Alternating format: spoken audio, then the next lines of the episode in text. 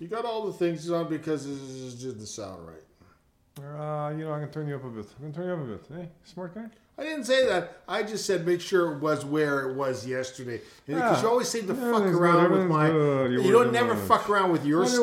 You always fuck around with my M&Ms. stuff. Like you're some sort of like, oh, mine can't be touched. But yours, it's so funny when we do that. Except nobody fucking laughs.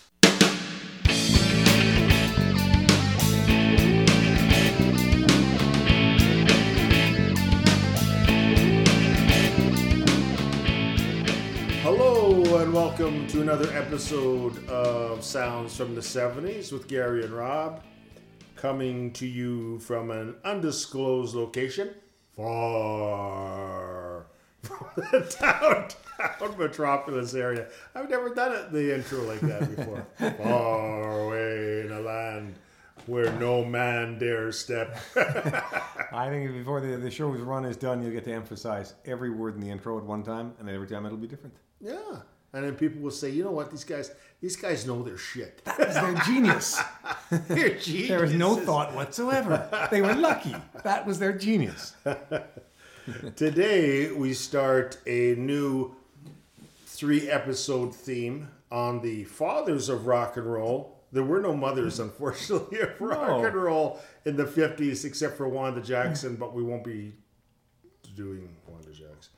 Uh, not for any reason other than, you know, it was all guys, unfortunately. The whole purpose then. of rock and roll music back then was to impress ladies. And uh, socially, ladies weren't allowed to oppress ladies in that manner. Listen, this is correct? a true fact because Ronnie Hawkins, Ronnie Hawkins said it.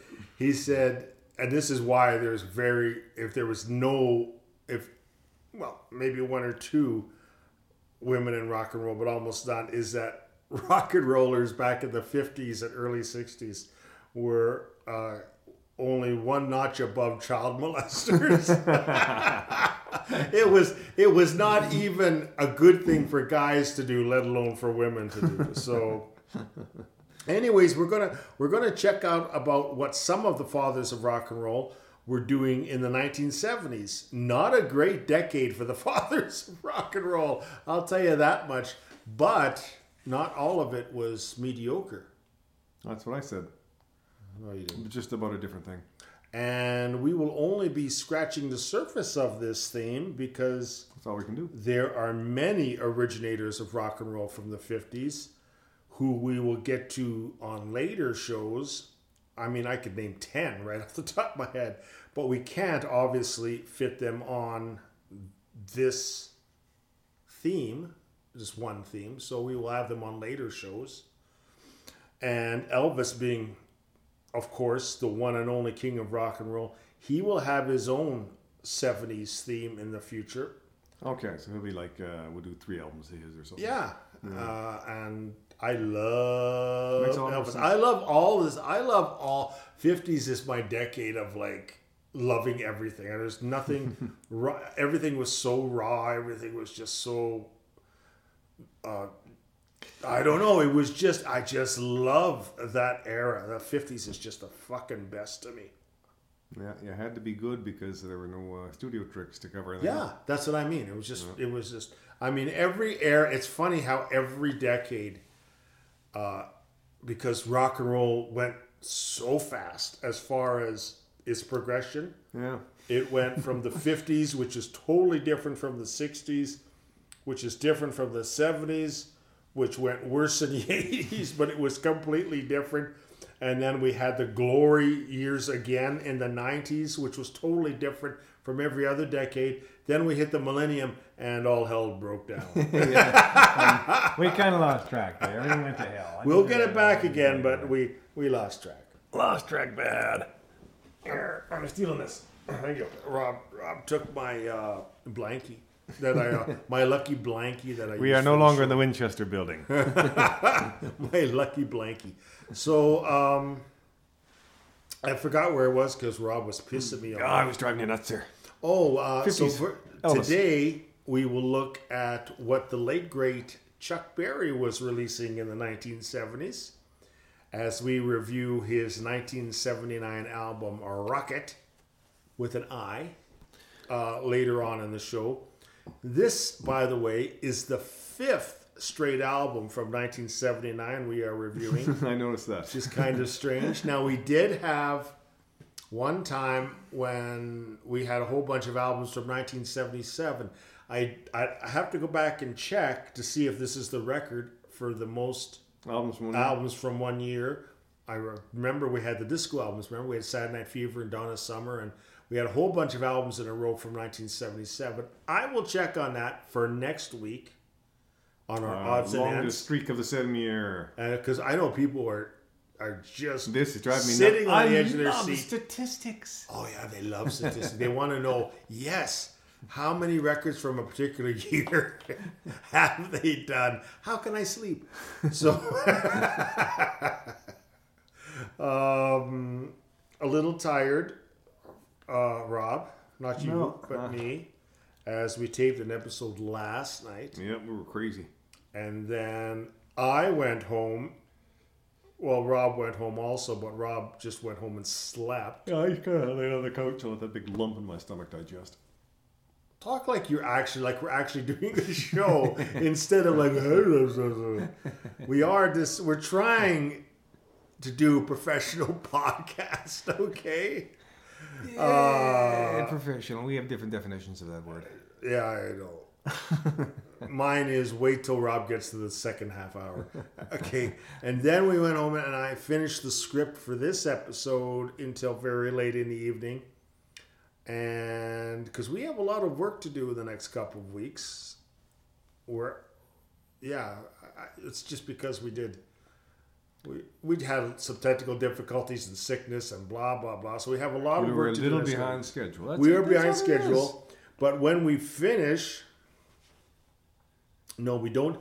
This has got. This is not true because we won't get a week off. Yeah, we will get a week off after uh, after all this is done. It seems like forever that that's happening because yes, you say you get weeks off like every third. No, because it doesn't. A week off doesn't constitute me being in bed with with the flu uh, in, a lot of mental and physical pain. I That's- actually want a week off where I don't do anything.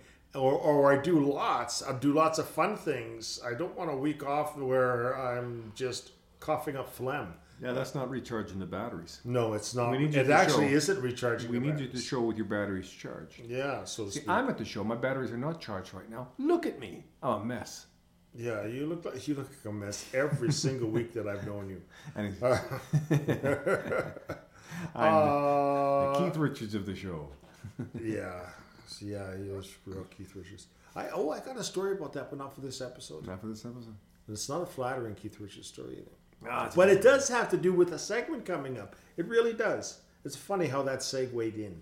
We're going to get to that in a second. First, I want to know how was your week? How was your Oh, week, Rob? And that's just funny because I bet what you're going to say is very similar to what you said yesterday to me, which was broadcast on the show that we did. Well, let's see. Uh, I had a birthday. Uh, it went uneventfully. Nobody Rob's got into a birthday is, is, is, is- is- Rob's birthday's today. You know what I normally do on my birthday? I don't do any work or any any stuff like this. This is Rob's birthday show. But I did remember because we're night. so far behind, I'm being a trooper. And I'm here today. He'd hate your birthday. Not, yeah, but I should be drinking right now. Yeah, he does like to drink on his birthday. I forgot. I did remember last night, and I said I got to surprise him That's by why I was checking the phone. "Shut up!" By saying, by saying, "Oh, right on the show, saying, oh, it is Rob's birthday," and then he'd get all mad because he doesn't like his birthday brought up, and he beat me to the punch because I forgot. I have one of those memories that's just like, "Hey, remember this," and You then are- it's gone. You're gonna have to wait till next year. Yeah. So this is Rob's birthday show, and uh, not that we're going to do anything special because Rob would hate it. No, and I was gonna get some beer beforehand, but then I said, ah, the heck with it, I'll just do it later. so it's gonna be an ordinary show, uh, but uh, our ordinary is always extra special. It is because we try so hard, except for the first half hour. Except you the first half hour, we slough the first half hour. Not me. Sometimes. sometimes the second half hour, I'm struggling. with. Yeah, okay. It's time for uh, odds and ends. Odds and. Lost time is not found again. And this week on odds and ends, we want to just go quickly over something in the news recently concerning uh, one of a big 1970s artist. That's why, even though it's new news, has to concern a 1970s artist.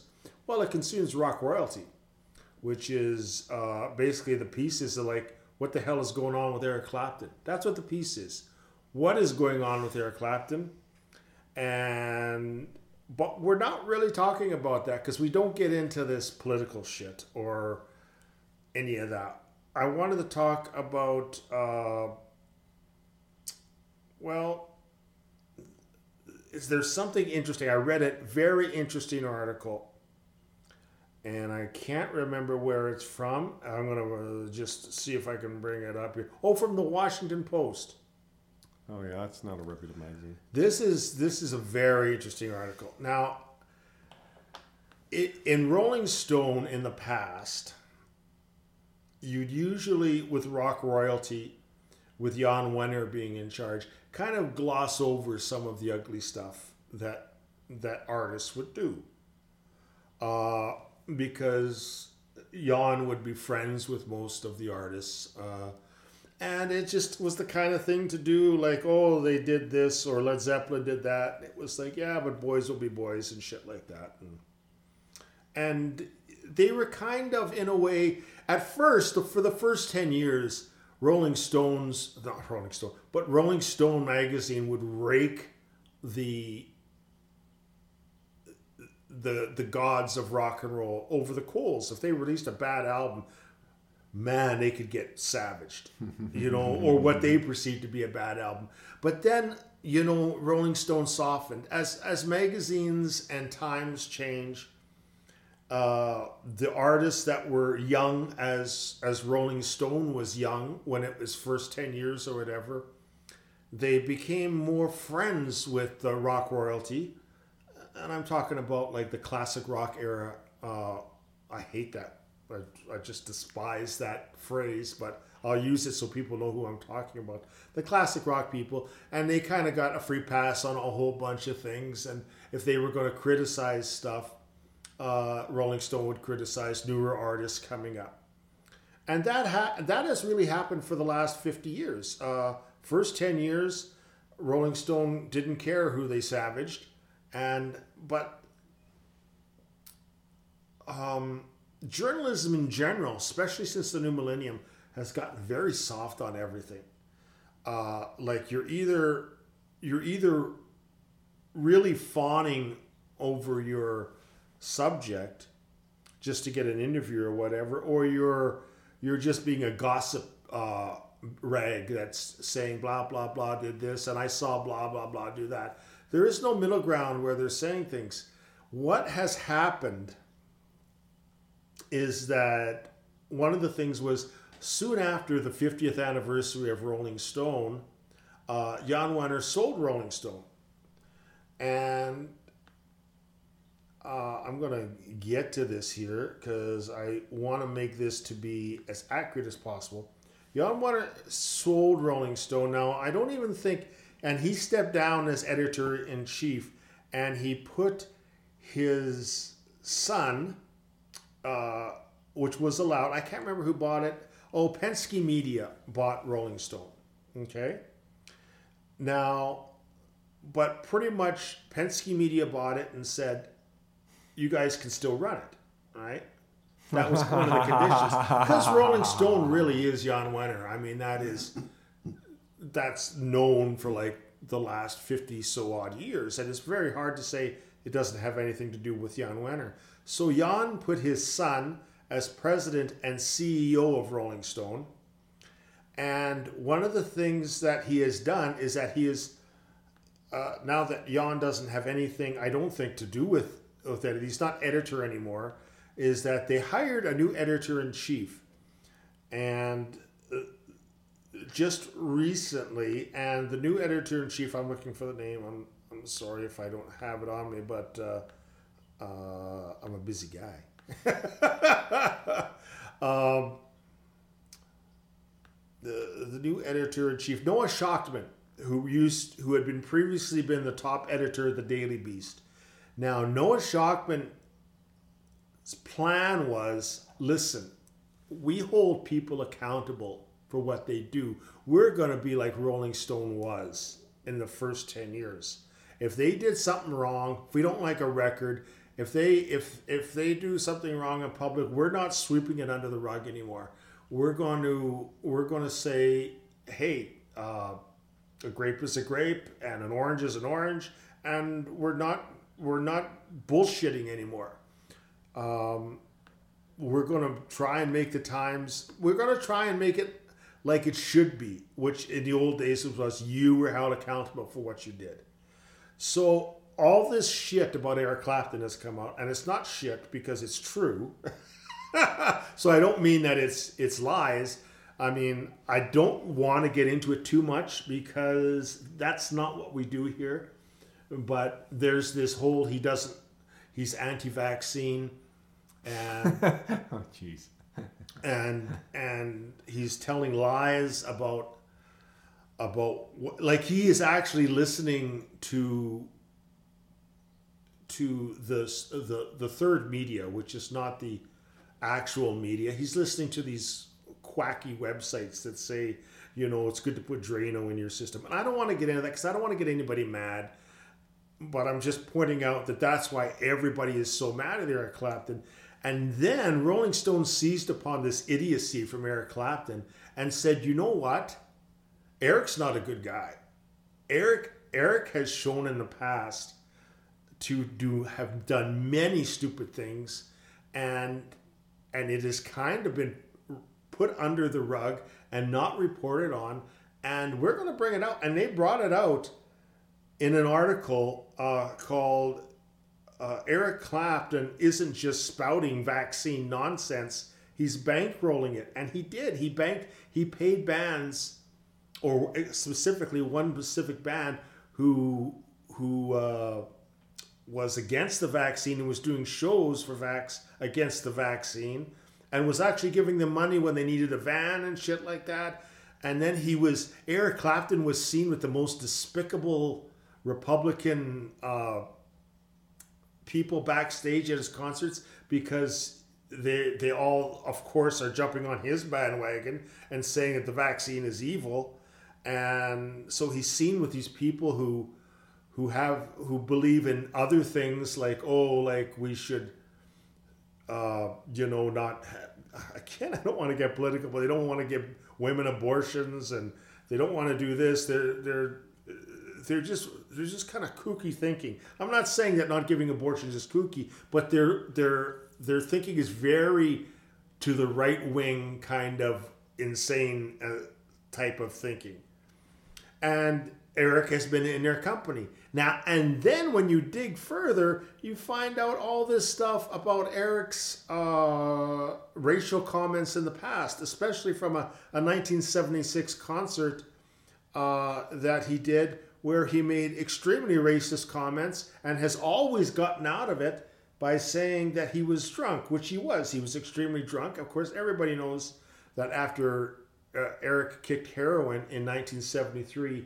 he started uh, on alcohol and to substitute it. And he was an alcoholic for, in fact, it almost killed him in the early 80s. So he blamed it on he was extreme. I've heard a tape, by the way. I'll get off the subject here in a sec for a second here. I got a I got a bootleg that I got from the internet, and I I got it just just to hear it because it's like it was supposed to be like Eric's worst show, and oh my god, it was like 1974, and he was so drunk. He came out first, and he did an acoustic set of like 30 minutes, and he was like uh, like singing like that. I swear to God, and and you know how your voice gets raspy when you drink, and it was all raspy, and then then he had to do a show after that with his band and it was just it was probably the worst show i've ever heard that's how drunk used to get to the point of not even being able to stand up hardly. And but I'm not. I just wanted to divert a little bit because it's a it's a fascinating show to listen to. But I have actually heard other things that I have from the past years ago that I have not been an extreme fan of Eric Clapton as a person. This other stuff I didn't know all that much about, and I know everything about rock and roll. But this thing from 1976 was very much uh, an England thing that happened in England when the concert took place. But it was so terrible. He wanted all the immigrants to leave England because they contributed nothing. And he was again um, aligning himself in 1976 with extreme right wing politicians Yeah, that was the talking uh, about the uh, nationalist movement. terrible. Yes, Yeah. and that started a revolt, which I do know about, which is the the Rock Against Racism, which started because of Eric's comments by uh, mostly the members of the alternative community at that time, uh, like the Clash and bands like that, who made concerts against racism because of Eric's comments. And Eric has always kind of sloughed it off. Even in his autobiography, it was kind of like, oh, you know, when you read it, it's kind of funny. And it's like, no, it's not funny. I'm sorry, but but but aligning yourself with fascists on your uh, to vote for in elections and calling black people uh, that they should be immigrated from your country amongst every other foreigner that's not Hey, wait British. a second. Yeah, you guys have visited all these other countries. Wait a second. Just So saying. yeah, all of this is coming. All of this is coming out, and that's not really what I wanted to talk about. What I wanted to talk about was how Rolling Stone is the only one that is really holding him accountable, and Rolling Stone is starting a new, even after fifty four, almost fifty five years, they're starting anew with like, listen, we can't treat some people some way and some people another way. You are held accountable for your bad Yeah, behavior. yeah, I'm into that. Everyone's equal, baby. Everyone is You are equal. judged by your actions and by your words, and uh, that's it. Exactly. and, you know, there may have been a time for that. You know, times have always changed for good or bad. And sometimes, you know, oh, well, you know, it's Eric, so let's kind of hide it under the closet. I know a lot of stuff that I've read that I just don't like about Eric. There's a lot of nice stuff about him. He seems like a he seems like a nice country gentleman when you hear him talk in an interview, but I don't like him. And I'll tell you that, and I like him extremely less now than I did a couple of weeks ago when uh, I, I do like him in a way. Like there's a 50% Eric, which is very nice, but there's this 50% that that to me is almost somebody called him evil. um, and somebody called him, who was a big fan of his, said when he said these tirades in 1976 that I was a huge Eric fan and I was at that concert. And I can't, I'd never have been able to listen to his music since because I saw him. I saw Eric, and I don't care if he was drunk or not. I know he was really drunk, but you don't say wrong things when you're drunk. You know what I mean? You don't say, "Oh, I love Hitler" when you're wrong. I'm not saying that he's Rob. I just to- want to say, I just want to say before you say this, I'm not saying he said I love Hitler. I'm just saying if you get really drunk, you don't say things you don't mean. You say no, that's that's the thing. Yeah. Is the alcohol brings out the things that you keep hidden. exactly. You go on. I'm sorry. That's what I was saying. Is yeah, the alcohol brings out things that you keep hidden. that you keep hidden. You like I said, you don't all of a sudden if you hate Hitler, all of a sudden you don't get drunk and say, I love Hitler, we should go party. Have you I don't. mentioned? Have I mentioned how there are certain people in my life I won't be drunk around ever, ever? So I just wanted to bring that up. I didn't want to I don't want to go too heavy on this. But uh, oh yeah, uh, this article was fascinating. If you can find it on the Washington Post, I recommend it because another one was the fascinating interview, which I also read in Rolling Stone with Lindsey Buckingham. I like Lindsey Buckingham. I know sometimes people think he's too serious and he can be directorial or dictatorial in, in Fleetwood Mac. But he got everybody knows he got kicked out of Fleetwood Mac because Stevie Nicks said either him or me. Right? And I can't be on stage with him anymore, blah blah blah. And so uh, Lindsey's album has just been released in the last month or so. Probably when you hear it, this two months or about. And so Lindsey did a bunch of interviews, and he did an interview with uh, Rolling Stone and Rolling uh, in Rolling Stone, and they they printed it. Like sometimes they won't print. In the past, they wouldn't print something if they said really something really stupid to protect them. But Lindsey said, "Hey, he compared Stevie Nicks to Trump, and his former Fleetwood Mac bandmates to timid Republicans." Uh, now, when you compare somebody to Donald Trump,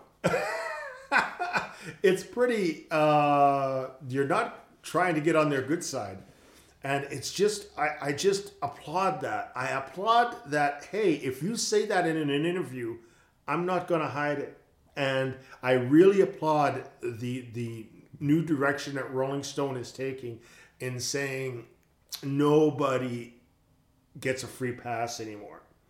If you do something bad, we're going to report it. It's going to end up.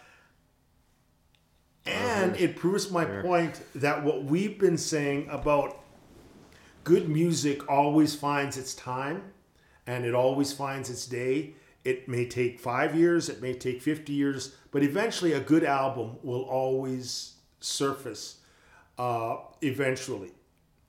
I also believe very much that the truth comes out eventually. Sometimes it comes out in a person's lifetime. Sometimes it, we are finding it's it, a lot of bad things are coming out after people have been dead many many years, unfortunately.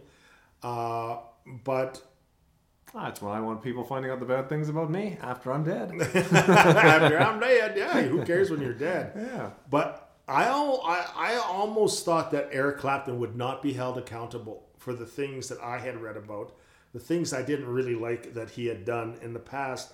And to be honest with you, I'm kind of happy.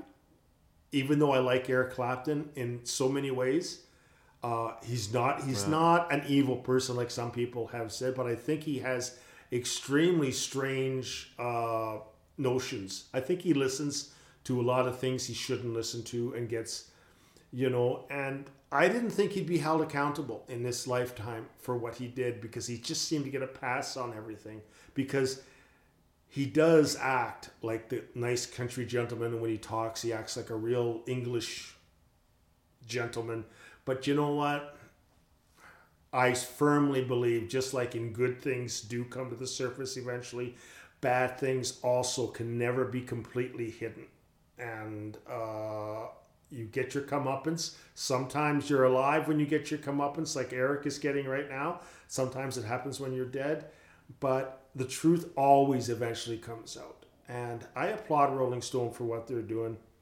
Spent a long time on this, a lot more than I wanted to, but it's an important issue about. You know, I'm not a big fan of, as Rob knows, Rob and I are not a big fan of cancel culture because don't cancel anything. Just remember what they did. and if you're going to find out something bad about somebody, find out about the good things too, because you can't have one person just being painted as an asshole. If nobody talks, oh sorry, go ahead. No, no. What were you? What were you saying? If nobody talks about it, then uh, maybe we can make it not exist anymore. Exactly. No, I, I'm glad you said that because it's Cancel true. culture. Uh, we were talking about how the whole thing of we were just talking about this yesterday. How that whole thing of canceling the past was what the book 1984 was about. Yeah. Was about creating what the people then at the time in 1984 with Big Brother wanted the people to know. And that's what I think is happening now is that people aren't di- divesting enough energy in finding all about the person. They're just going for one thing. And they're not you you could get a guy who was into slavery or anything, but you could find out, hey, you know what, no matter how wrong it is, everybody did at that time. And if he didn't do it, he would have been I'm not I'm not No, advocating no, it. it I'm just talking about the times. The culture you're in uh, puts a whole lot of pressure on uh, Yes. what you do or have to do. So you uh, may hate doing it, Yeah. but if everybody else is doing it, they won't sell things to you. They won't talk to you anymore. Uh, your business could go under, as in, you know, if you have a plantation, all of a sudden they don't buy from you. Yeah. Like you don't know. You're not in that cult. You're not in that culture. You're not in eighteen I'm in- I'm in this culture and it's weird enough. I know. You have to. Every culture is weird. Every time is weird. You have to be in that culture to judge somebody. I'm sorry, you do. You can't get all the facts from a book. You can't on people that have disappeared. So you can't judge them. You can say, "Hey, I don't like that uh, that he had did that." slaves." But you cannot also say, I totally want to cancel this person because of that. Because you don't know. Maybe he Yeah. was a great person who just had to do this thing. The problem I have with the, canceling it is, is the, it's a part of history, and you, you deny it exists uh, the, or that it did exist. Trying to erase that, uh, you kind of erase history, and uh, That's very 1984 like. history is kind history. of important. Yes. Everything It's the that's thing happened. you got to learn from to move forward. You take it Rob, away. that's exactly the point. You learn from the good and the bad from Yes. the past. And you don't cancel people and you don't do this or that. And it's the it's it's the same thing with like you don't play their music.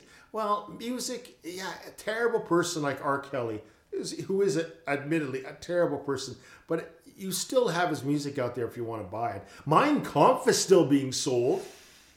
Mein Kampf is still being sold, and Hitler is the worst person that walked this earth, and yet they're still selling Mein Kampf, and yet they say no, don't put on R. Kelly on the on the streaming surfaces. Like I actually agree. I actually agree. Hey, listen, if if as deplorable a book as Mein Kampf is, and it is, it's as terrible a book Yeah, as you can get. it's- You still should have the right to know what Hitler was thinking and to buy it and to think how twisted he was. Just like you have a right Yes. to buy anything, Nothing should You've be censored. have a, an opportunity to learn about that part of history. You can't Yes. take that away. Yes, exactly. And when you cancel it, it's wrong. It is it is inherently wrong. And I don't think this generation understands yet. I really don't think they do.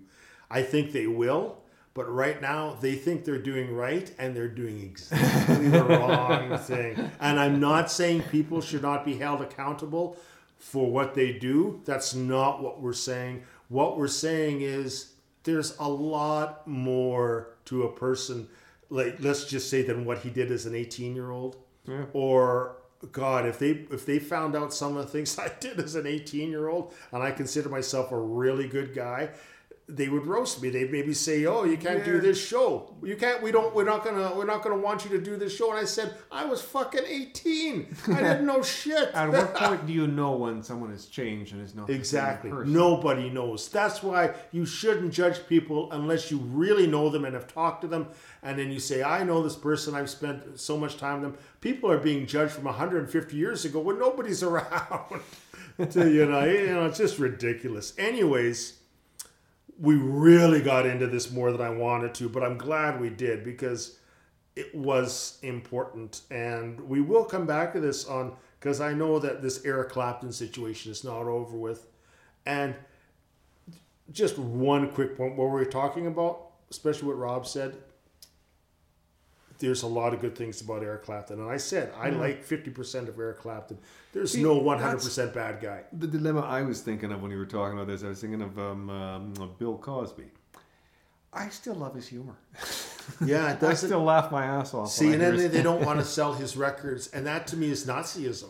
When you say, "Listen, we're not going to sell your records because we don't like you, and you did bad you things." have done a wrong thing, Yes. and you are, there is no redeeming you. exactly. You shall be vilified. Can you set? That's the biggest question we have had for at least the start of the 20th century, which is, can you separate the art and the artist? yeah, that is And it's a question that some people can answer right away. And then there's some people like me who say sometimes yes and sometimes no. I I have that feeling like with a person like Charles Manson, I can't listen to Charles Manson's music. I you know when I just I just feel that it's it's wrong, but I can change about somebody else. So I don't think it's a yes or no answer. I just think you have to give it a lot of thought, and it's up to the individual. But the individual should not be making decisions for the whole. That's the point.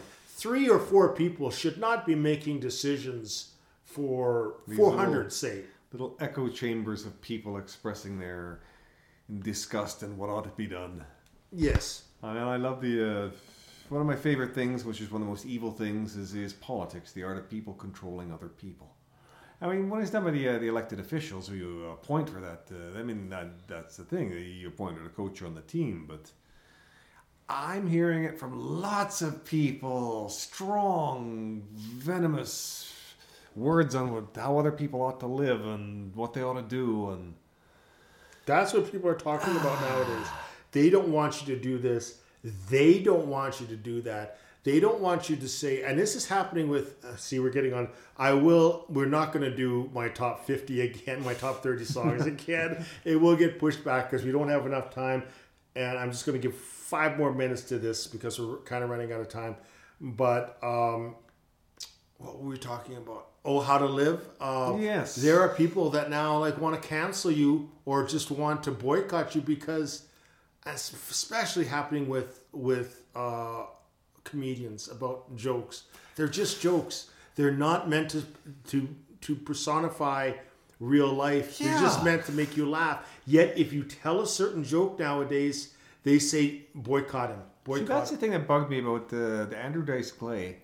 When he went on stage, he put on a character. Yeah. And the, the, the, that's not the character he was off stage. But people said, that, well, he can't be doing that because this character he's presenting is wrong and uh, teaches kids bad things. And uh, the people with no sense of humor ought to be shot.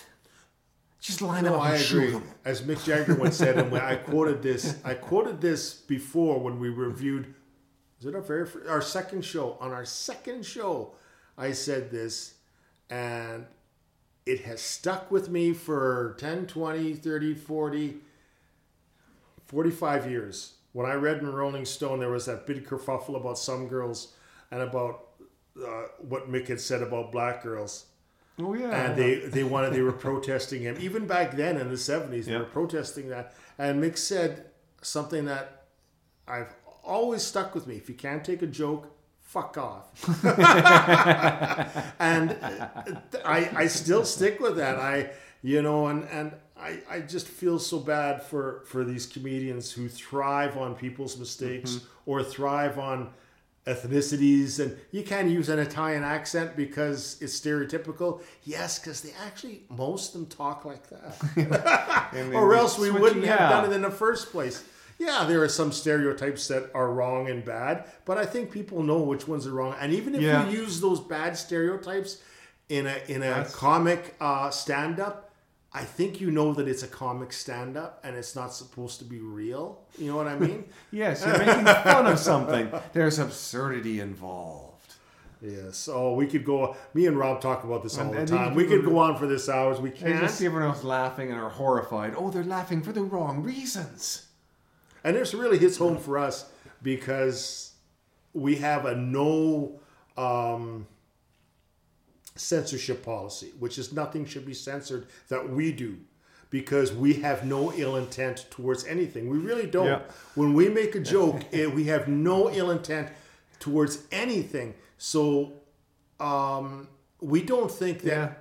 everything should be out in the public and you judge it good or bad. Nothing should be censored. Words are now being censored. Lenny Bruce went to prison and and gave up his life so that we could say certain words in certain situations. And now they're trying to reverse all that Lenny Bruce has done by saying you can't say this word and you can't say that word. But we can learn from saying these words on what not to do. And you can turn that word around. Like i'm not even going to say it because people are going to get pissed off. But the n word if you can turn that n word around and make it positive in some way don't obliterate it let people know that that was a bad word don't cancel it Are you my nigga? From Pulp Fiction. That's a turning around of the word, right? that's there. a turning around of the word that's what we're saying. Are saying you my friend? Are you loyal to me? This is one of our most passionate subjects because me and Rob are on about this all the time because that's our careers is saying stuff either through music or Yep. what we're doing here. And when people say, I've had people say, I've been offended by what you say, and I said, we mean absolutely no humor. And if you found something offensive in our joke, then I think there's something wrong with You're a little Yeah. bit too touchy. As Clint Eastwood says, just not too long ago, a couple of years ago, he said, "Everybody's way too touchy, man." As far as I'm concerned, when it comes to political correctness, if you're telling the speaker what he's saying uh, as opposed to what he's actually saying, if you're telling him, uh, you know, this word you use actually means this, and uh, what that means is uh, this is uh, the way you are, um, the, the fault lies with the listener, not with the speaker. exactly. To perceive a thing that is not there. And yeah, I turn my back on people like that and walk away. Yeah.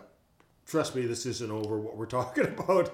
Uh, it's just beginning, actually, but uh, we have to move on. We're We do, really yeah. We're at, yeah, it was too far. Very we got far behind That was ridiculous. We can't do that again. Uh, so we're going to talk about uh, Chuck Berry today, and we're going to review his 1979 album Rockit.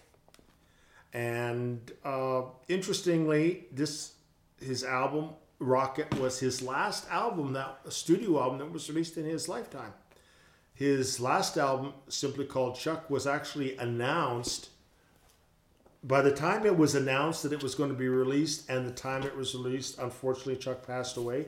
So this is actually the last album that he recorded uh, in his lifetime, and uh, sorry, was released in his lifetime. And uh, it was only about uh, I don't know forty years until he decided to release a follow up. He kind of decided that I, you know, I have my songs.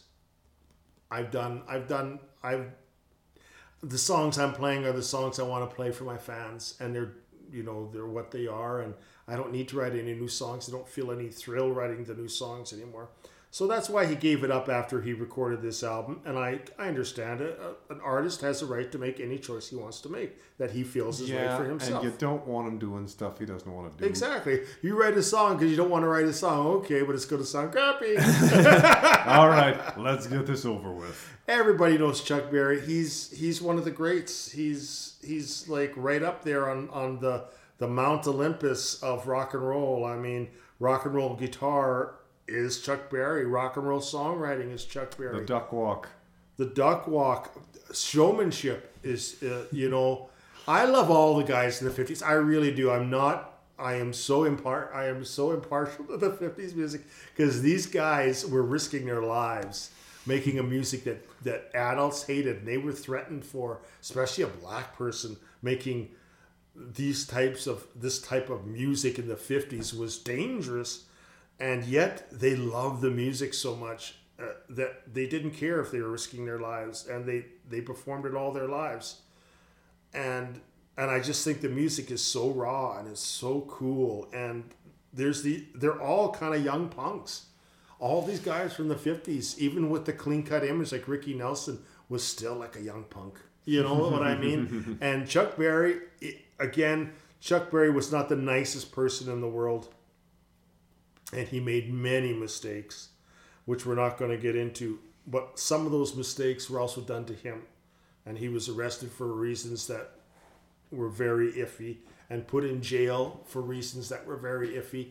And they always say that when Chuck Berry was released from jail his first time, I'm not going to look up all the dates. There's just there's just too much. If you want to talk about Chuck Berry, I, I, I have to get like three shows. Yeah. So I'm going to just be very swift about this and get to the album. But uh, they say that the Chuck Berry who went into jail for a very flimsy uh, reason in the late 50s, when he came back out, he was not the same person because of the way he was treated. He, to be honest with you, he turned into kind of a son of a bitch. And, uh, you know, it can happen to you. But you also, there's also people that go to jail and come out being treated badly and don't come out son of a bitches. So that's part of your problem too. Um, I'm just saying he wasn't treated right, and he didn't treat a lot of other people right. That doesn't take away from the absolute brilliance of his music. My lord, I could go on and on about his past music, uh, Maybelline, and You Never Can Tell, and oh my God, on and on on a automobile. reeling and a rockin', gave the Rolling Stones their name. Well, that was Muddy Waters, but the very first Rolling Stones song was a Chuck Berry song, "Come On." Uh, Sweet Little 16, my God. Johnny Be Good, maybe the Johnny B. Goode, Guitar playing rock and um, roll song? um, Put that on the um, uh, disc that they put on uh, one of the Voyager uh, satellites and sent out into the uh, the solar system. Yeah. Ah, I just read that as we were just getting ready to do the show, and I forgot. I actually forgot what actual song. You may be right. I, I, I could look it up real quick here, but I don't think I'd find it Might have because. Good, trust me, uh, when I'm looking roll up, over Beethoven too, didn't he? yeah, roll over, Uh, yes, roll over Beethoven, Which God, I knew the ELO song. version. That's how I became familiar. With and Johnny Johnson also on piano. Yes, uh, was was magnificent and gave Chuck a lot of those riffs. He played them on piano and Chuck transposed them uh, to the guitar. That's where you get most of those rock and roll riffs are from Johnny Johnson's unbelievable piano work. Anyways, they laid the foundation Lyrics, though. along with everybody else in the 50s who I admire like you wouldn't believe.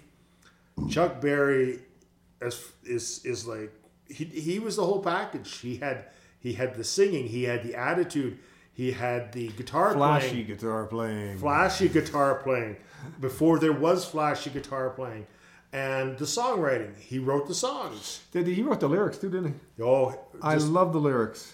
just amazing lyricist. In Chuck fact, Berry's I would say, other than Dylan, the best lyricist in rock and roll. I They think. grab you. This is not like any album I've heard in about the past ten albums as far as lyrics. These just uh, they're not like really um, earth-shaking topics, but uh, the, the way he writes, it, it grabs your attention. It tells a story in a, a manner that uh, doesn't make you angry.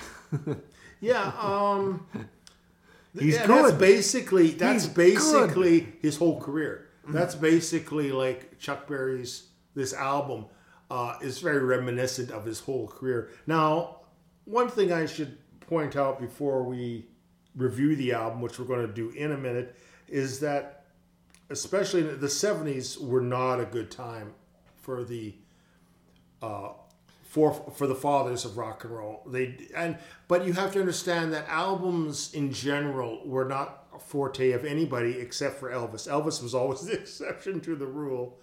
But for you know, albums were not all you know.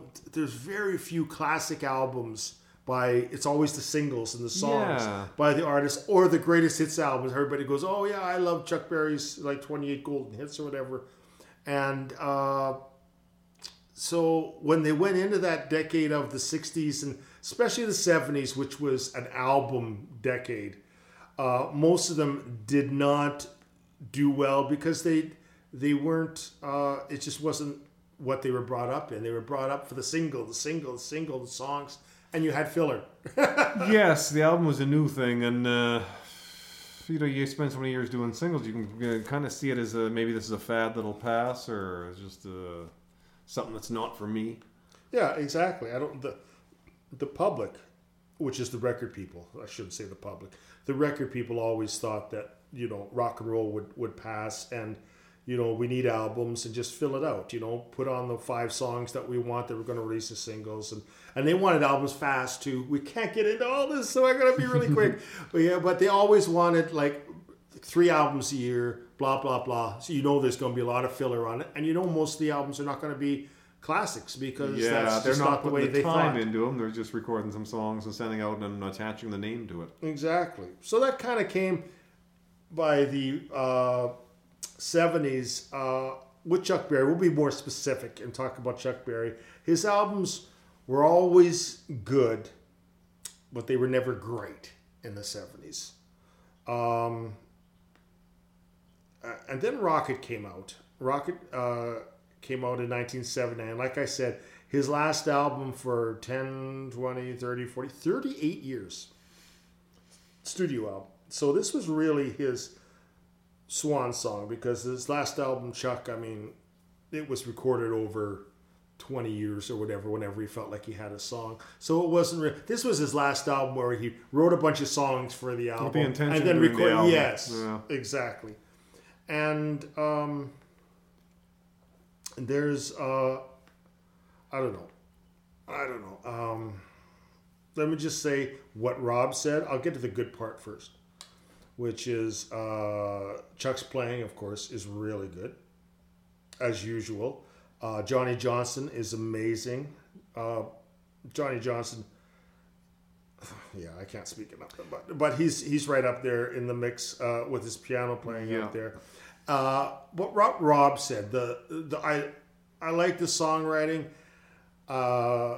There are only two songs that are kind of that are re-recordings of old songs. Uh, Havana Moon, which is to be honest with you terrible compared to the original, but that's just the one glitch. And then there's uh, Wuden't Me, which is a, a rewrite of It Wasn't Me from uh, the '60s, and that's actually strangely enough one of my favorite songs on the album. Yeah, me too. Uh, but you can you can definitely when it, when it was when I found out that it wasn't me was actually rewritten with different lyrics. Uh, it, it made sense because it did sound like old Chuck Berry, like the the the stuff. There there's I actually liked a lot. Uh, I actually like when when Chuck uh, does slow blues. I Need You Baby, I think was the third song on the album. I think that's my favorite on the album. To be honest with you, That had just. You knew it wasn't Ray Charles, but it had a Ray Charles feel. It to did. It. It had a Ray Charles feel to it exactly, and it had Ray Charles. Like it's Ray Charles on the piano, but this was like Chuck Berry on the guitar. So it almost could be the same if they had the same instrumentation. You know what I mean? But Yeah. uh, this was like Ray Charles with guitar, and I loved it. I think he sings it magnificently, and I am a big fan of when Chuck Berry doesn't do it often, but when he does his slow blues, I just it just gets me. Everybody talks about, of course, all the big hits, which I love, all the big fast Those hits, fast riffs. ain't no particular place to go, and all that, which we could talk about for an hour. But I'm also a big fan of, of when and Havana Moon was like that, but unfortunately, in this recording, they it got kind of weird. They did. he went to this. It was a character. Uh, Yeah. a character song. Exactly. He played the uh, the Cuban guy. And I also want to, yeah, he did. did Uh, the Cuban yeah, accent. Yeah. And I also want to point out that he also did on his albums song poems, and he does one Yeah. that I really loved. this was awesome. This was an So I wanna cover that. called "Pass Away." Really, his last song before he died, because uh, his album wasn't his last album wasn't released until after he died, and uh, so this was ra- really his last song because it's the last song on the album, and it's a ironically called "Pass Away," and it's a great fable. And he did these songs once in a while. He did that. He actually did this song in rehearsals for the movie Hail Hail Rock and Roll, which you haven't seen. You should. It's one of the best rock and roll movies ever. And he did it with Robbie Robertson of the band, and uh, I think you can actually see it on YouTube if you get it. And it's a spoken song, and it's just powerful, and it's great. it reminded me. Uh, at first, I thought were kind of like Frank Zappa, without not doing sarcasm or uh, that Right. uh, wild uh, inflections. But then I, I listened more, and it, it, it always reminded me of Eric Burdon uh, when he was uh, recorded with War. There, uh, "Spill the Wine," the talking parts, or Donovan. Yes, yes. That's it. it- it- but but without being those guys, it was. Uh, yeah. it- that's the style. if you're wondering what we're talking about, uh, Uh, it's not something I was those, expecting from use Chuck. Use those uh, what Rob said because that's kind of what it is, and it's very it's very affecting, and it's funny how you know you don't think of Chuck first of all is doing slow blues, No. and you don't think of him as doing song poems. I thought but, that- but he does it excellently. I wasn't looking. I thought the album had ended and this was like a new song, and I was like, uh, "Wait a second, this has nothing to do with blues. Who is this?" He has a great he has a great talking vo- some people like myself I have to admit I don't have a I've tried to talk on one or two of my songs. Ah, and I I don't like them. Maybe maybe Rob and the other guys I do. want to do it sometime. but I I don't think I just don't have that kind of voice which is very convincing. And some people don't. They tr- very earnest in what they're doing. But it doesn't come across but it sure comes across when Chuck does it. He has a voice that you're just you just kind of when he's talking you're just listening. And you're you're totally And the into lyrics are so cool. They're like and the lyrics are cool. Very cool lyrics to pass away. Very yeah, they- cool they- lyrics. they- they- I, I would have thought this was like uh, 18th century, 17th century, or something because of the. Uh, Now there there are there is there are again I'll get to the good points. I like the lyrics in most of these songs. They're very well written for a guy who's already written like 500 songs or whatever. I don't know if his voice or his choice of words or uh, the melody he chooses, but something uh, when he does a story with a song, it's uh, it's something you want to listen to. It's you enjoy listening to Yeah, it. there. It's very much uh, not not striving too far uh, from you know what Chuck Berry music is, but still being maybe not at the top of your game, but compared to what you he's been had released in the seventies, he'd kind of like regained that energy, and you can tell that uh, the songs were good. If not great, the songs were good, and the lyrics were good. And the problem with this album, I didn't find to be the songs. I found a big problem in the production. Uh, when I hear Chuck Berry, especially when I hear Chuck Berry live, it's just rocking and it's it's it's rocking and a reeling, as he says, and it's this is so dull. It, it and the problem, I'm not letting Chuck off the hook on this one by saying it's the production because he's the producer, and Kenny Buttrey is the drummer. Who, if you don't know Kenny Buttrey, the late Kenny Buttrey, he uh, he's one of the Nashville Cats. He played on uh, uh, Neil Young's Harvest and Time Fades Away album and Harvest Moon, and he played on Dylan's Nashville Skyline and John Wesley Harding albums. He's one of the best session drummers ever. He sounds like he's playing on tin cans. and it's way in the back. Not only is he playing on tin cans, but he's playing on tin cans in the other room.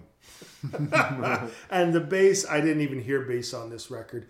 It's basically uh, Chuck's guitar and his and Johnny Johnson's piano, and Only place I it. heard bass was uh, the And last song, "Pass Away." Oh, did you? Yeah. Well, on that, yeah, Boom. yeah, you're Boom. right about that. But that that's an exception to the rule because the song is an exception to the Yeah. rule on the album. And I was play very Phil's? No, disappointed because there is a very tin can kind of um, almost demo feel to it, like it's recorded to a click track. Very sterile feel to some of these songs. When I know I've heard Chuck Berry many times live, and if you hear his records in the 50s and 60s, and they're just rocking and rolling, and this just sounds so dull. This just sounds this just sounds so sterile and and actually keeping that rock from rolling. You know what I mean? It just every time I listen to it, I'm saying, "Oh, these songs are good. Why can't let them loose? Let them loose. This is terrible production. This sounds so canned." And it really dimmed the album for me.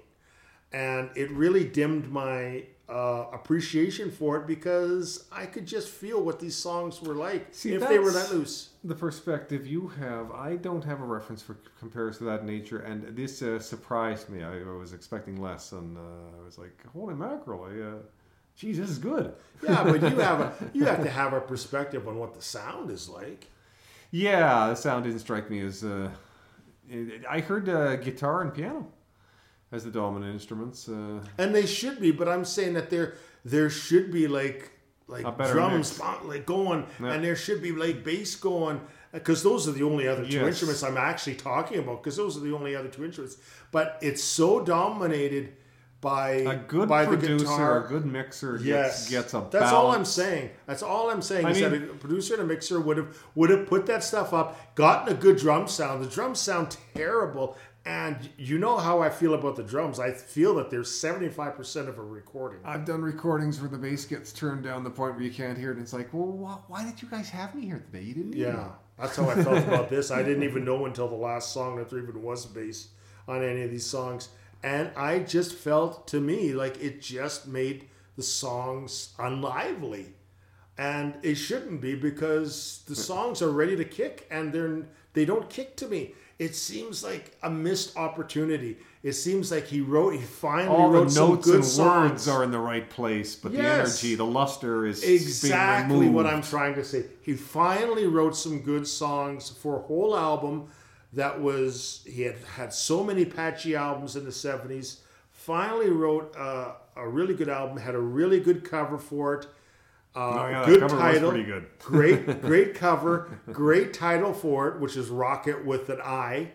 I just thought it, everything's in place, and I think, and I think he just fucked it up by producing it himself. I really do, because it was just like, and I'm still mad. I'm mad about Yeah. it. To be honest with you, Rob, I'm mad about it because this could have been a this could have been a, a changing album for Some him of this I was instead of an album that thinking if I were doing a movie, I could use some of this, but it's not quite. Uh, it's close. It's Not close. That's what bugs me, though. That's what gets me mad. This could have been, this could have been the start of of a. when Yeah. Again, This could be like because what of that, to- it didn't have any hit singles, and it didn't it didn't do anything in the charts. And I think it, I think that with the cover that it had, it was ready for all that.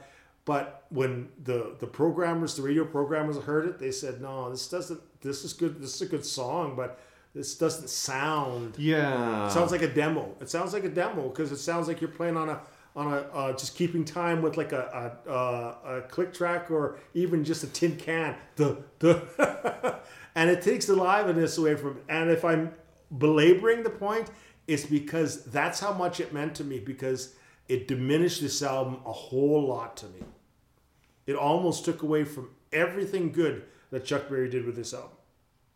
I love Chuck. I wasn't so hard on it because I had nothing else to compare it to, and uh, but I liked the songs enough that uh, they distracted me from uh, Okay, that's the fair. quality. No, that's fair. I was I was surprised. Yeah, You know what? There are a lot of people, a lot of big critics who feel the same way you did. Ooh, what was that? just your computer saying I'm going to do something and you can't do anything about it. Sorry about that. Uh, something, uh, a pop up just came up and I didn't uh, want it to come up. We could edit that out, but I won't. Um, yeah, a lot of big critics actually agree with you. Uh, a lot of big critics, All Music pointed that out, though. All Music said that this album is diminished and could have been great except for the the cheesy production and they pointed out exactly what I was thinking not that I'm patting myself on the back because a lot of critics like Robert Christgau thought it was the bee's knees and totally ignored the production and just said this is a great album so depends on the listener I guess I give it 3 stars I give it three and a half. there you go. Uh, I think my half, right, right there alone, just goes on half of the production. I think with good songs, this might have even been a four star record for me. But the production was just just diminished it a whole star for me. So I give it three. Three and a half is really good. Three and a half is a very good album. The lyrics really, uh, I mean, the music I found was fine. The, the lyrics really grabbed me, and the, that final song there, that uh, I'm gonna be listening to that again. Oh yeah, passing pass away is just it's just a great song. It starts off I'm just I just really quickly.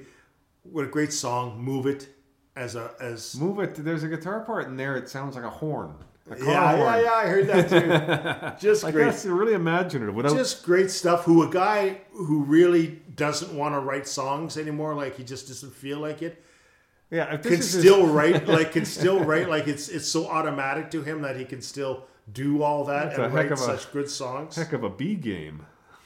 I'm just I'm just looking at the titles and I'm going. I'm actually not disliking like. Oh, what a thrill! That's great. I love the slow blues of "I Need You, Baby." If I were house lights, If I were, I really liked uh, oh, it had it five different 50s. verses, five different verses, but all really well written and uh, Very same thing from a different point of view. Very smart song. I was going down here. Uh, the only thing I really didn't like was the re-recording of, of Havana Moon. But they're all likable. Like they're Yeah. all they. You would never like take something off and say, "Well, he really wrote that song badly." I don't think anybody would say that. Uh, it's just that he's a little bit, you know, just a little bit past his prime, of course. And uh, for me, the, the the production is there. But you know what? Three and a half from you is very good. Three and a half is a very good. Three is good. I give it three stars. Is good. It's a good album. I think it was a better album than the production gave it. But three and a half, I think, would probably be what it because it is a very good album, and that's better than any of his other albums got in the seventies. It's got good songs on it. It's Yes, good I just wish it would have done more. Some of the other elements are missing. Yeah, I know. You know, I know that Chuck takes a beating for some of his faults in life, but I love Chuck because, again, what we're doing right here is because of Chuck. We're Berry. doing, yeah. yeah, and, and we can say that for the next couple weeks, basically, uh, with the artists we will be doing. Uh, I just love '50s music, and uh, the bravery of these people to do to do something that only a small segment at the time liked, which became big eventually. But to risk everything to play the music that you feel should be heard when it's never even been played before. It hasn't even been. You're inventing it. All these guys were playing invented this music that were that they started, and they got a lot of hostility for it. No matter how what color they were or whatever, and the bravery of that is just fantastic. And we're only doing three of them. I could, like I said at the beginning of the show, we could do. I could do ten of them right off the bat, uh, and we will get to other ones uh, later on that had albums in the seventies. Buddy Holly, unfortunately, we will not be doing his albums in the seventies.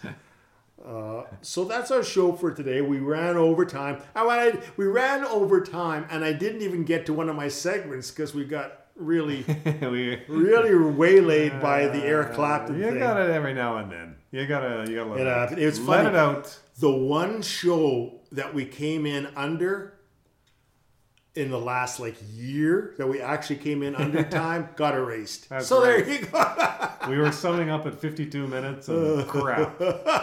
You lousy piece of non-technology.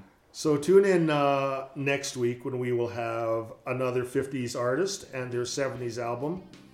And until then, we wish you the best. Take care and stay safe.